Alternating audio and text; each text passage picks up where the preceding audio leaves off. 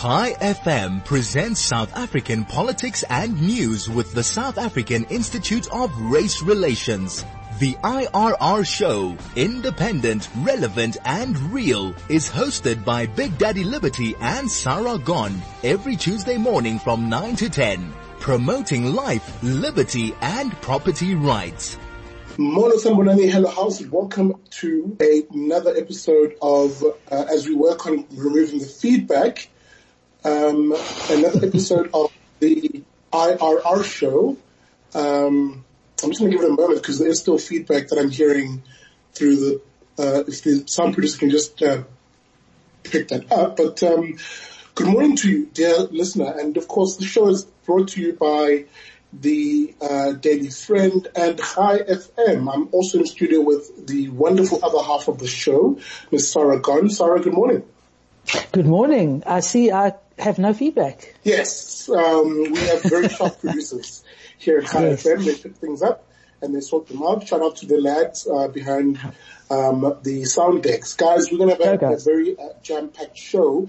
As usual, remember the IRR show always begins by looking at the news week that was. What made the headlines? What got you interested? What sort of um, drove the conversation around your dinner table? We're going to get into that um, in the first sort of 10 minutes of the show.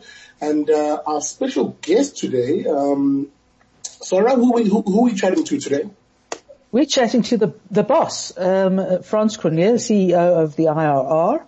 Um, Frans has uh, been working tirelessly to various members of the public through the medium of uh, all these all these very uh, uh, processes to pass on the ideas that he has and to launch his new book, um, "The Rise or Fall of South Africa," and. Mm. I think right now there isn't a person who isn't sitting in lockdown who isn't worried that there's more fall than rise, and we're going to canvass that with him, as well as the related issue of his view that the ANC will not be here in a decade's time, which is really intriguing and well worth listening to. Absolutely. We're going to have that conversation uh, just after 20 minutes past nine. And of course, we always end the show off by looking at the news week ahead. What do we anticipate as being, or will be, sorry, the big news items of the week? So there you go, guys. That'll be the IRR show every Tuesday at 9 a.m. with Big Daddy Liberty and Sarah Gon.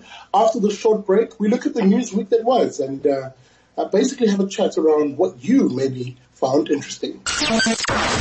Chai FM, your station of choice since 2008. Well, yes, welcome back to the IRR show. And yes, Sarah is right. Hand sanitizer still is super important. So make sure you go, go out there and get your Bennett's hand sanitizer. Uh, Sarah, it has been a rather interesting week, has it not been? Um, in fact, I, am going to begin where we, where we just sort of um, left off before we yes. went on air, as we looked at some of the industries that are now literally mm. on their knees. The glass industry being one of them. What do we know about that? Well, the glass industry um, is uh, the glass industry is a large industry. It uh, contributes about 11.8 million ba- uh, billion rand annually to the economy, and employs directly or indirectly over 26,000 people. So if you take that 26,000 people and multiply it by five or six in terms of supporting families, etc., the number is completely and utterly significant. And the problem that the glass industry faces is, is, is, there are a number of problems. The first is that it is, it has had to keep operating on 50%, at 50% to keep their furnaces going. They cannot just shut down furnaces. So that has been a cost that has had no return of 8 million rand a day. Um, wow. The other problem is that the glass industry is allowed to operate, but 85% of its business is in the alcohol industry, which may not operate much even under level three and, and, only when you get closer to levels two and one.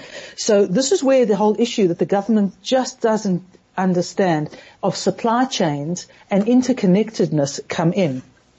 And so essentially it means that the glass industry virtually cannot operate. And just you know, one particular point is, I believe that a very, very senior uh, member of the glass industry um, it, went to speak to Trade and Industry Minister uh, Patel, and he sort of said, yeah, yeah, yeah, I understand, but not really, but he, he came away feeling like the guy just didn't care. And, uh, this is just symptomatic of an industry, of, of one industry that's reaching the point of implosion that is just going to be mirrored over and over again in this economy until it's probably completely dead. Mm.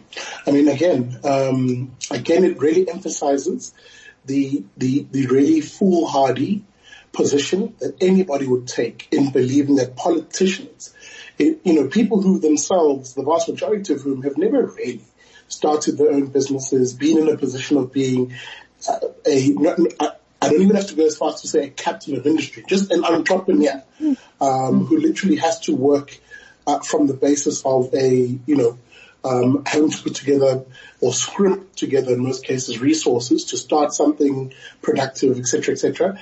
A lot of these individuals who are in our political elite just don't understand that because for them, their income just it comes, it just happens to mm. come, right? Mm. Um, and it comes, uh, you know, every month on time, uh, no issues. And you, you, know, if you're a politician in this country, especially at the more senior echelons, you know, national government, etc., mm. etc., you, you, are pretty much a millionaire because you earn on average a million rand, over a million rand a year. Um, and you, your contract is a five-year contract essentially. So mm. South Africans put you in a position where you're becoming a millionaire. Now, mm. to expect that individual, regardless of their background, I mean, some obviously politicians are from very, the, ordinary people like us, right? So they're mm. from varied mm-hmm. backgrounds.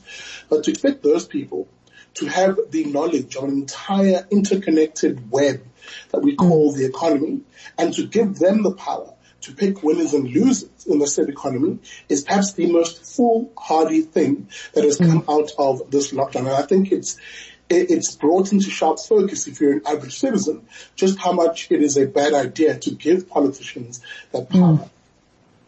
Oh, absolutely. I mean, I'll just give you a, a last uh, um, example from the glass glass industry, and that's the recycling industry, which is at the point mm-hmm. of collapse. And if you think of the of of the genuinely poor people who benefit from that industry, um, it makes the lack of either the lack of understanding and or the, the refusal to listen to people who actually do know better it, it's bordering it's bordering on, on, on criminal. And just to add to the, uh, this this this extraordinary scenario, one of the members of the alliance, COSATU, has uh, made the comment coming out of a meeting between uh, Cyril Ramaphosa and NEDLAC, which is big business, big unions, and um, people who I'm not sure help the the, the, community, the economy much at all, saying criticizing everyone, I think it was Bheki Ntshalintshali, who's the General Secretary, criticizing all and sundry for putting life above, and I quote, making money. Um, the appallingness of that statement. I mean, I, I doubt, very much doubt whether the uh, 1,000 COSATU SAPAWU members in the glass industry would agree with that, uh, would, would, would agree with that cynical, completely ignorant take on things. And again, it, it, comes back to this idea that, you know, we as classical liberals will often talk about this, which is those who generally consider themselves socialists or, or communists mm. view things in abstracts. They don't view them in the context of the people who they often claim to represent, which is the poor. To them, they'll say something as perhaps asinine as that and say, oh, you know, uh, you're putting money above people's lives. But in reality, money is a, a very integral part of sustaining someone's life, including a poor person. Mm-hmm. But if you don't have a respect, an inherent respect for people's individuality, that is for, you know, individuals and families really, you know, as classical liberals we talk a lot about individuals, but really we're a family society. Mm-hmm. And in a family, individuals in that family will do anything and everything for the benefit of that family. The individual, for example, you mentioned, who, you know, pulls that trolley around uh, mm. neighborhoods, uh, often a day, covering 30, 40 kilometers a day, uh, putting recyclables into that little basket. That individual does that, not because it's mm. fun to do that, but for the benefit of family. Um, mm so that there's no difference between him and some person who walks into a plush Sandton office, you know, on a day-to-day basis, uh, working for a Fortune 500 company. Each of those individuals represent different scales of the so-called moneyed um, echelons of society, but both of them do what they do for the benefit of family. And this is what unfortunately, I, and I, I, I circle back to my point, that politicians simply don't understand at times. And, you know, it would be good one day if we can have one of them especially from mm. the trade unions who would be willing to come on the show and have mm. this conversation with us because it, I think it's critical that we have, we vacillate this debate in the public space so that people can understand the mm. issues and that we can actually start um, prosecuting this issue in, in better terms. Um, mm-hmm. Sorry, I'm going to move this along because I see we're only have about two minutes of the segment. Um, mm. Anything else in the news cycle that you thought we should have a, a, a, a true the fight on? Um, not specifically. Other, well, the, let's put it this way. Uh, I just noticed that uh, ACSA, the airport company South Africa, will need a, an 11 billion rand, rand bailout as a result of mm. COVID which is which is understandable. Not that I necessarily think we should be giving them our money to do so, but uh, mm. surely at some point there comes a choice: mm, do you support SAA? Do you support ACSA? How do you support both? Mm. Um, it's it's absolutely bizarre, and and for me, um, I was a little bit actually perturbed to see that the, there had been some sort of rapprochement between uh, Prime Minister, uh, sorry, Minister Gordhan and the uh, business rescuers for SAA. Um, but it mm. seemed no longer, no, no sooner had they reached a rapprochement than they split again, and there seems to be enmity, and the business practitioners want to essentially close down SAA. Um, so I think uh, um, Gordhan will play that out for as long as is humanly possible, but hopefully um, the Companies Act will will win. Uh, hopefully, indeed, and really, I think uh, beyond that, I think um, I hope rather that economic rationality wins. And this is the thing about living in a market economy is that, you know, you have to take the good with the bad insofar as the good is just as important as the bad. A, a market, a business in a market economy that is on the brink of failing is doing exactly what it needs to do, which is, um, you know, not be in the market when clearly customers are saying we don't want this. So to then artificially prop that up, especially using uh, state funds and really public funds to do that, is actually morally abhorrent if you look at it in its real context. Um, and you re- remove the political fluff that we use to sort of justify keeping SOEs afloat. So again, this is something we'll be watching, especially as we go forward. Um, speaking about going forward, we're going to go to our second ad break. And after the break, as mentioned by Sarah, we're going to be joined by the El Jefe himself, the head honcho, Frans Cronje, from the Institute of Race Relations as we look at the political state of South Africa and the scenarios that uh, will play out in its future. Chai FM 101.9 megahertz of life. All right, to welcome back to the IRR show, we are joined by our guest, um, the CEO of the Institute of Race Relations, Mr. Frans Cronje. Frans, good morning. Welcome to the IRR show. Zihle, it's a great pleasure to be here. It really is. Excellento, excellento. Um, Frans, we'll hop straight into it because we only have 20 minutes, um, a break and then 10 minutes. Um, actually, I'm going to hit to Sarah because I know Sarah's been chomping at the bits um, to, to, to play Inquisitor in this one. Uh, okay, uh, Frans, um, I want to start with the fact that you are we are releasing your latest, your third of three books. Um, the, the rise or fall of South Africa, um, which is essentially the late, your, the, your, latest take on and provision of scenarios for where the where the country is going or could go or uh, could go and shouldn't go. Could you just give us an idea of what the thesis is behind this this most recent publication? Right. It was released a week or two ago because um, we're not allowed to print books in the lockdown. It's available only on Amazon Kindle, but that, that may change in time. And I think, Sarah, it's it's going to be my last book on um, the future of the country. And Is that because there isn't going to be one? We're getting this, this I'll, I'll get there, I'll get there. the reason is that I'm confident now in the conclusion. Partly because they're not only my own, but that I've been able to rely on the most outstanding team of, of the most brilliant analysts and thinkers uh, within the broader IRR family. It's, it's really a, a book that that's put together the ideas I've gleaned from I'd say around 30 of my colleagues over the past several years. And these are people who you know well, your mm-hmm. listeners might need some introduction, who have uh, done the very best polling on what South Africans think and what they want. They have obtained the very best information on what um, leaders in politics and business and government think and what they're going to do in terms of policy. They are the leading experts in the country and have been so for decades in tracking the relationships between macroeconomic, social and political trends. And we have in-house, I think, the top people on understanding the ideology that drives decision making in the um, South African government. And the dominant thesis of the book is, uh, the book's purpose is, is actually a practical thing. I, I want someone that reads it to be able to make good, robust decisions that allow them to mitigate the risks that lie ahead immediately on, on the uh, country's future and, and the world. The book's gone, a lot of our readers have, have have joined the growing South African diaspora. So the book's not just about South Africa. It's, it's South Africa and the world and how that will evolve.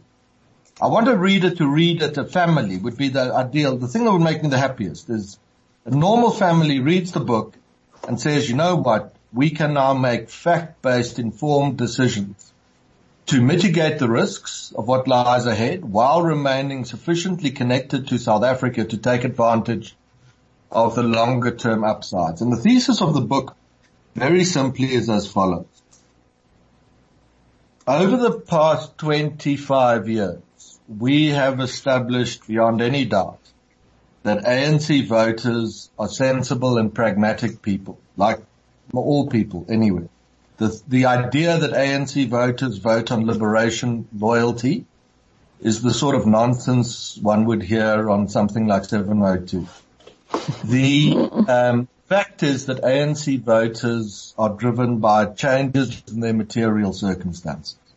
And in the first decade of democracy, South Africa did much better as a country than I think its people understand and I think than the ANC was given credit for. Uh, for example, in that first decade, uh, the number of people with a job almost doubled. And how's this for a number? Ten formal houses were being built for every shack that was newly erected in the country. And as a consequence of that, ANC support increased quite quickly in that first decade. Much stronger in 2004, a six percentage point stronger than when Mandela had led it to freedom in 1994. In the subsequent decade, uh, the, of the corrupt variety. Uh, and as the country's economic performance weakened, living standards began to stagnate, uh, job growth began to stagnate, and we now show trends of how living standards are actually reversing. Uh, people are becoming worse off on a variety of measures um, uh, relative to what they were the year before and the year before that. And as that's happened, our polls, our tracking of protest data, scores of data sets uh, confirm that ANC voters are leaving the party. They're not voting for another party yet, partly because I think they're quite good political analysts. And if you looked at the state of the opposition a year ago, uh, it was very difficult to decide that you could really invest yourself in voting for anyone in the opposition because they were also unimpressive. Mm. But our, our, uh, consider though that there are now more people who do not vote than the number of people who vote for the ANC. And this isn't that they're apathetic. It's not that they, that they're too dumb to vote or they don't understand. It's that they're good political analysts and they look around and they say, look, I don't like the ANC anymore. But, but I don't see anything else any better. And, and I, I as one, I mean, I live in the country. I, I might be an analyst, but I, I live there. I'm, I'm, I quite agree uh, with, with that perspective. But we deeper behind that, we began to see into the 2019 election that amongst younger people, ANC support is now flirting at around 50%. And consider that that's in a country where only a third of people are over the age of 35.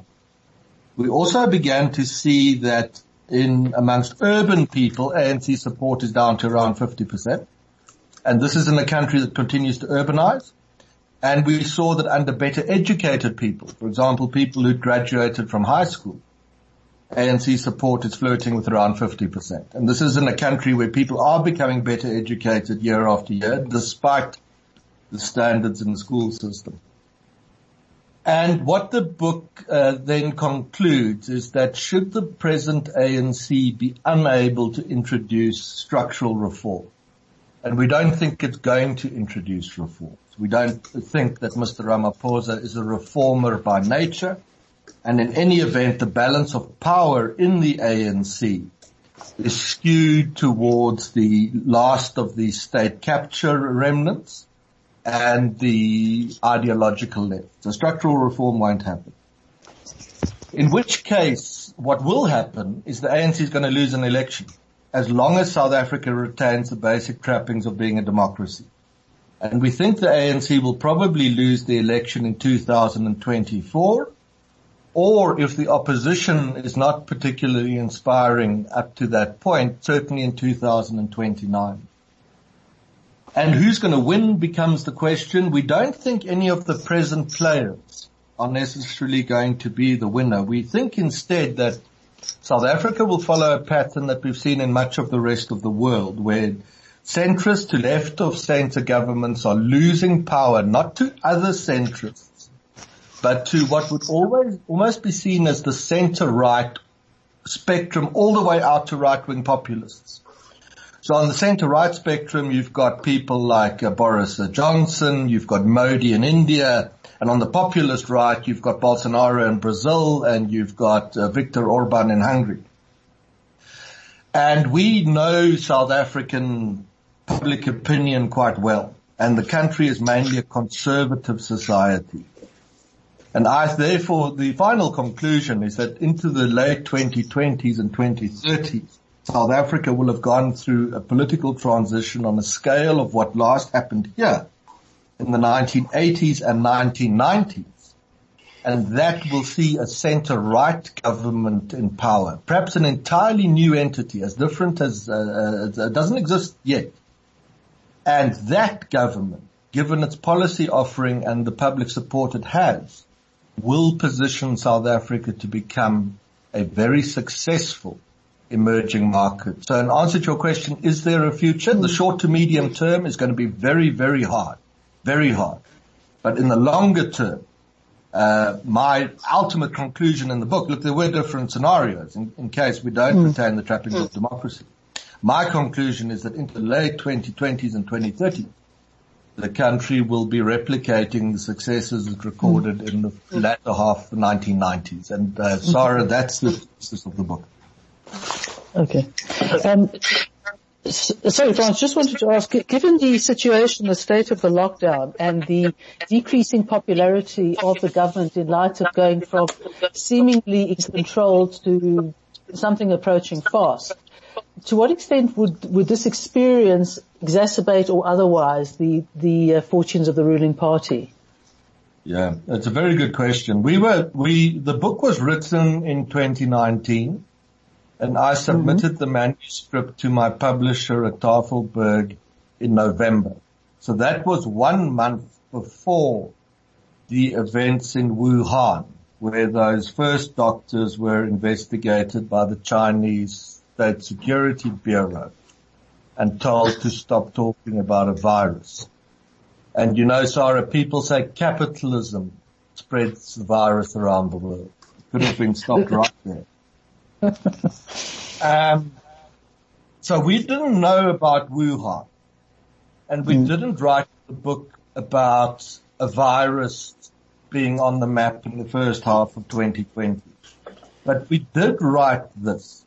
We said that given the economic vulnerability of South Africa and given the political vulnerability of the ANC that I set out for you and the relationship between the two, if South Africa was now exposed to a severe external shock, that would be sufficient to set into motion the great political realignment. That's the thesis of the book. Mm-hmm. And we looked in the wrong place for that shock. We, we'd looked at North Korea and its missiles we looked at the Straits of Hormuz and we looked at Iran and uh, uh, things that your listeners are all terribly familiar with. Um, it turns out it's a virus. But the publisher said to me earlier this year, do, do you think you want to rewrite some of the bits of the book given, given this virus? And we decided not to because we thought mm. the virus is simply playing the role of the external shock. Mm.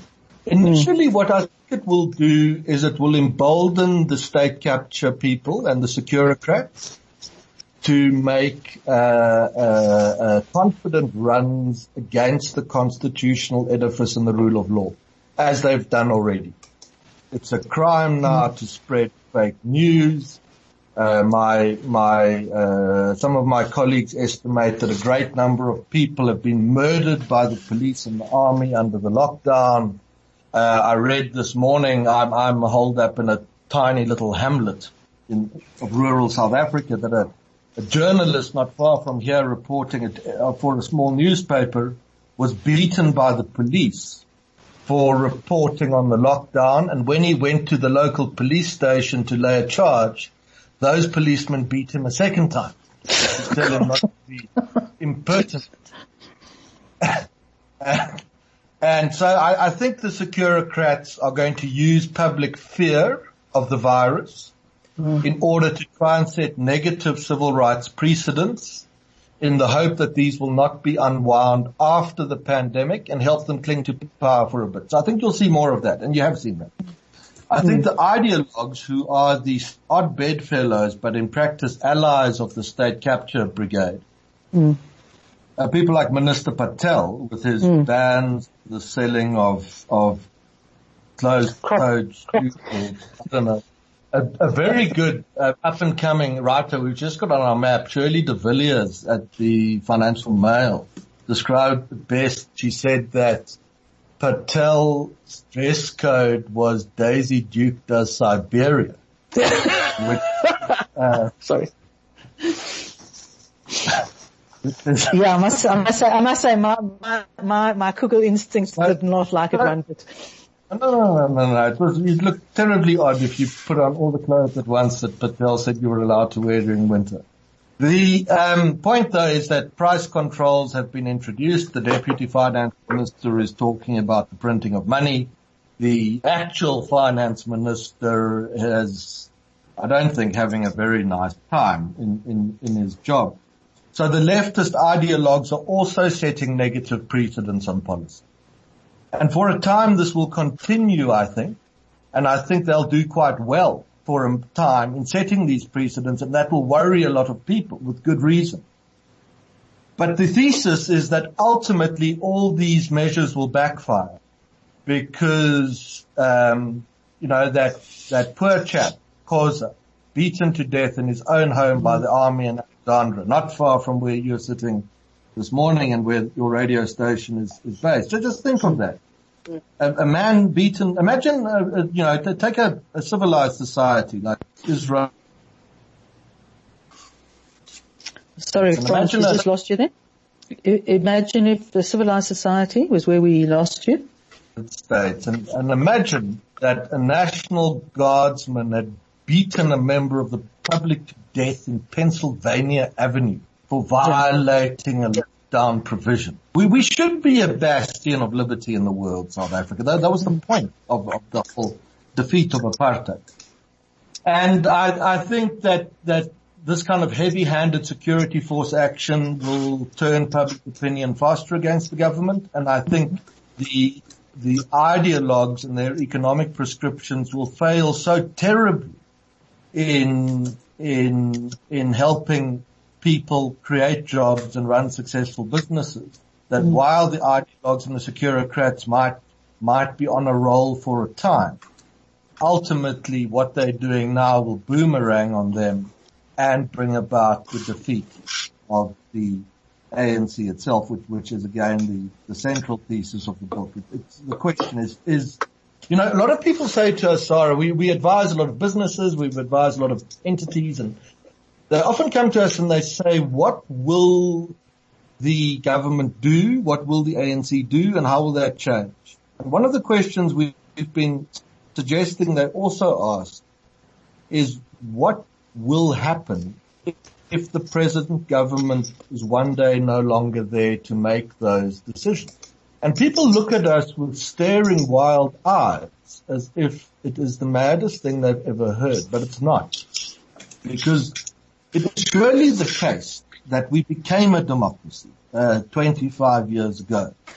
So that if we ever reached a point like today, where the economy was performing very badly, people were becoming poor, and the state was indifferent to their plight, and soldiers were beating people in the streets, that we could turn back to that electoral system and change the government.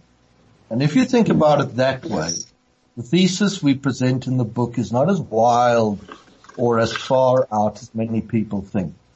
It's simply a reminder of why so many people sacrificed so much for South Africa to become a democracy uh, 25 years ago. Right. Um, sorry, Sigrid?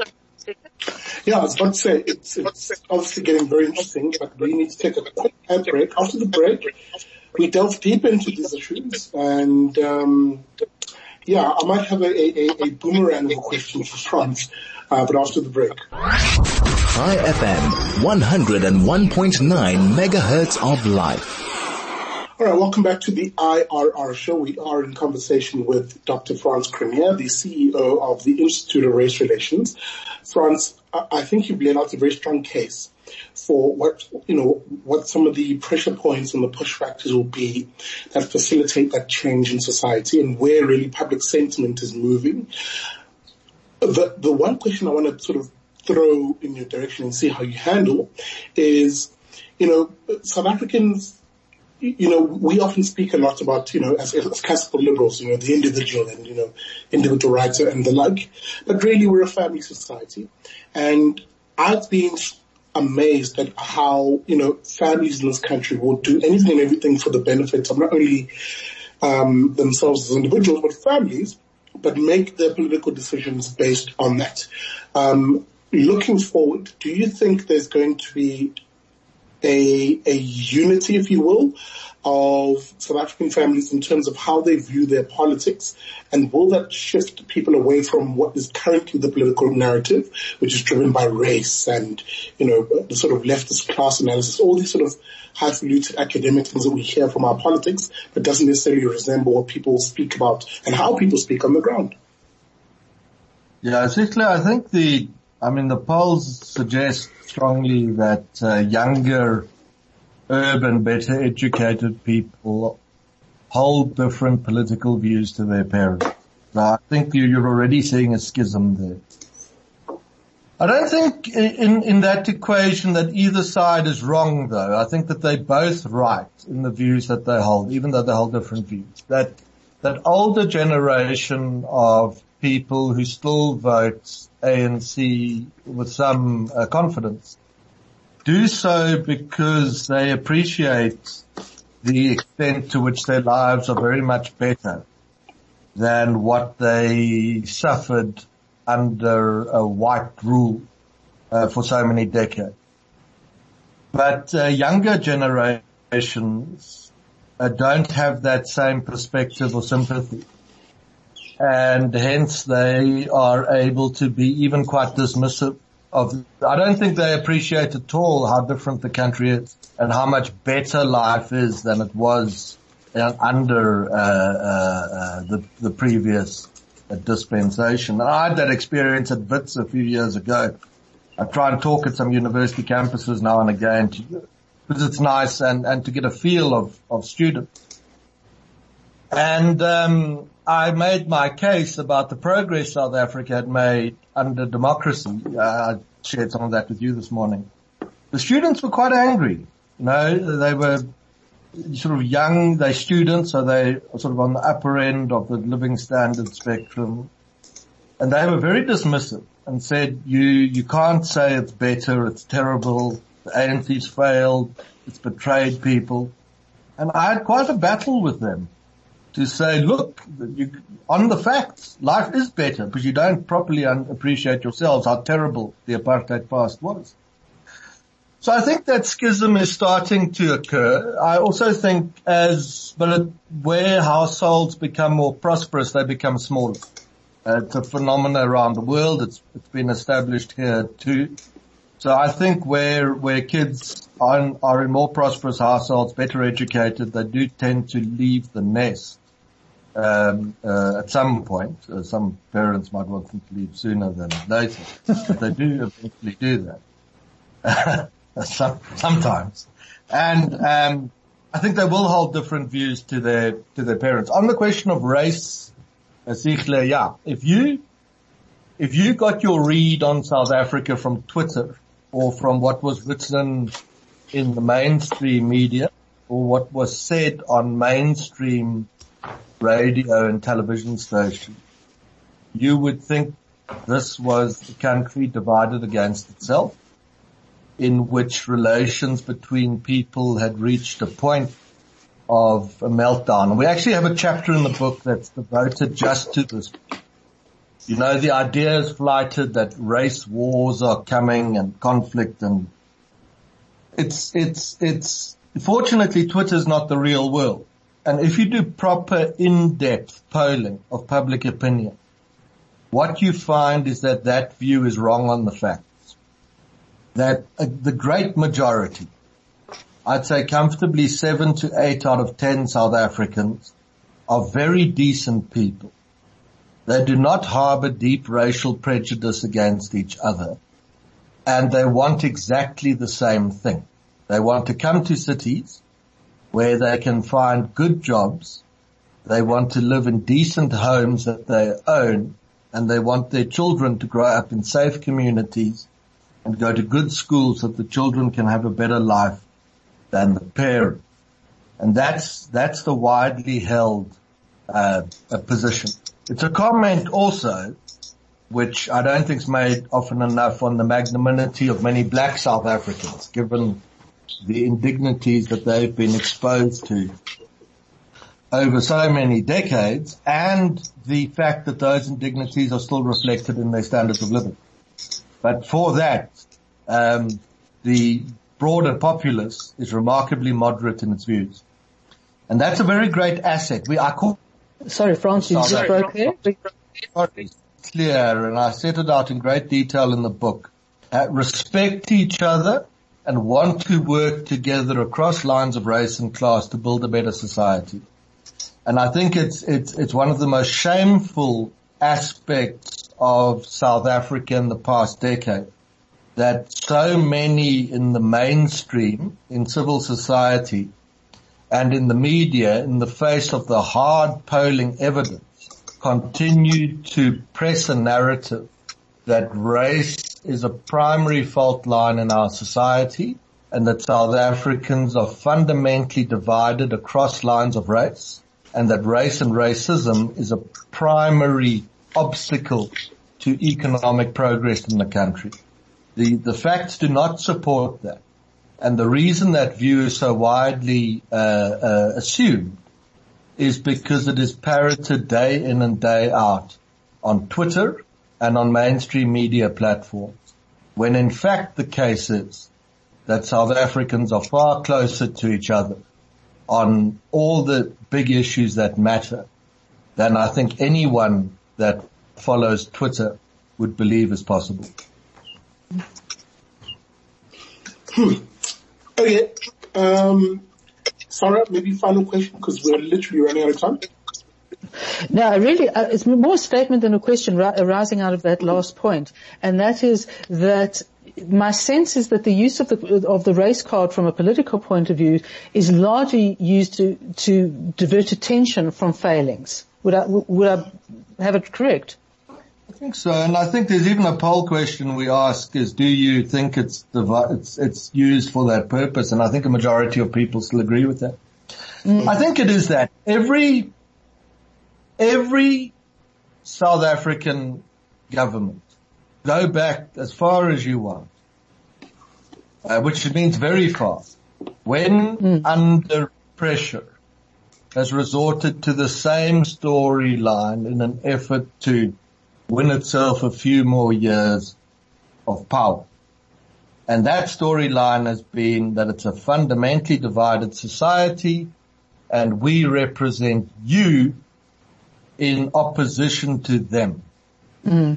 The, the book suggests that the ultimate winner of South Africa's political battle and the party that will lead the country to great success is the first one that breaks with that completely and says that's not how our society is structured.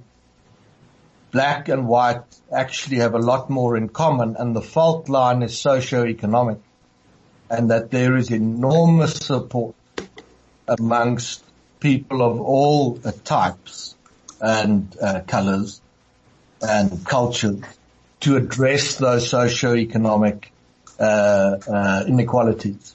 Because it is well understood in the middle classes and in business that should those inequalities persist, they can easily be exploited by racial nationalists and populists in order to delay structural reform. And um, the the the thesis again in the book is the assumption ultimately there was a bit of to and fro that that the climate of opinion is stacking up in such a manner that such a political player will emerge. And when it does, it will offer something that no political party has ever really offered South Africans. Completely different uh, thesis on how the country is structured and how it might be governed. And when that happens, uh, I'll I'll tell a client that maybe we've now reached that inflection point uh, from which we will set out on the great uh, recovery and success that will see South Africa emerge as one of the world's most prosperous and exciting emerging markets in the 2030s and into the 2040s. Excellent. Frans, thank you so much. We have run out of time. Um, just a reminder perhaps of what the, the, the title of the book is that you've released and how people can get it. Yeah, it's called The Rise or Fall of South Africa. Uh, to get it, uh, go to Amazon and Google Rise or Fall of South Africa and you can find it there for Kindle. We'll print books as soon as that is again permitted.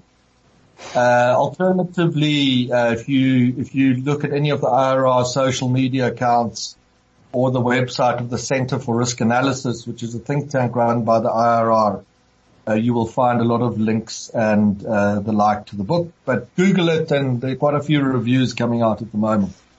You shouldn't have any difficulty in finding it. Sarah, thank you very much. Uh, Pleasure. thank you very Thanks. much. Great to talk to you this Thanks, morning. Frans. Thank you, Frans. After the break, we wrap up the show and tell you what you can look forward to in the Newsweek, Newsweek ahead. Chai FM, your station of choice since 2008. Information uh, pleasure.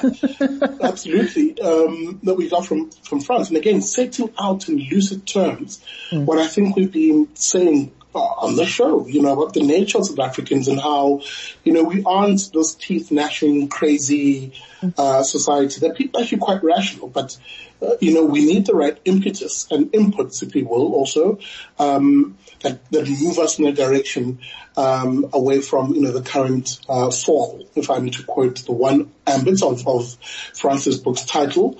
Um, Sarah, last thoughts? Okay. Given a shortage of time, I'll just say two things that I think we watch is court cases against the lockdown and the increasing um, mental illness that is starting to be manifest by the lockdown. And, and I think other than that, uh, there's be lots to talk about anyway. Absolutely. Guys, thank you so much to you for listening to the show. Remember, you can find all the news, analysis, and opinion on the Daily Friend website. That's dailyfriend.co.za. You'll find Sarah's writing there and my videos and content on there. So uh, make sure you check that out. We will see you next week Tuesday on the IRR show.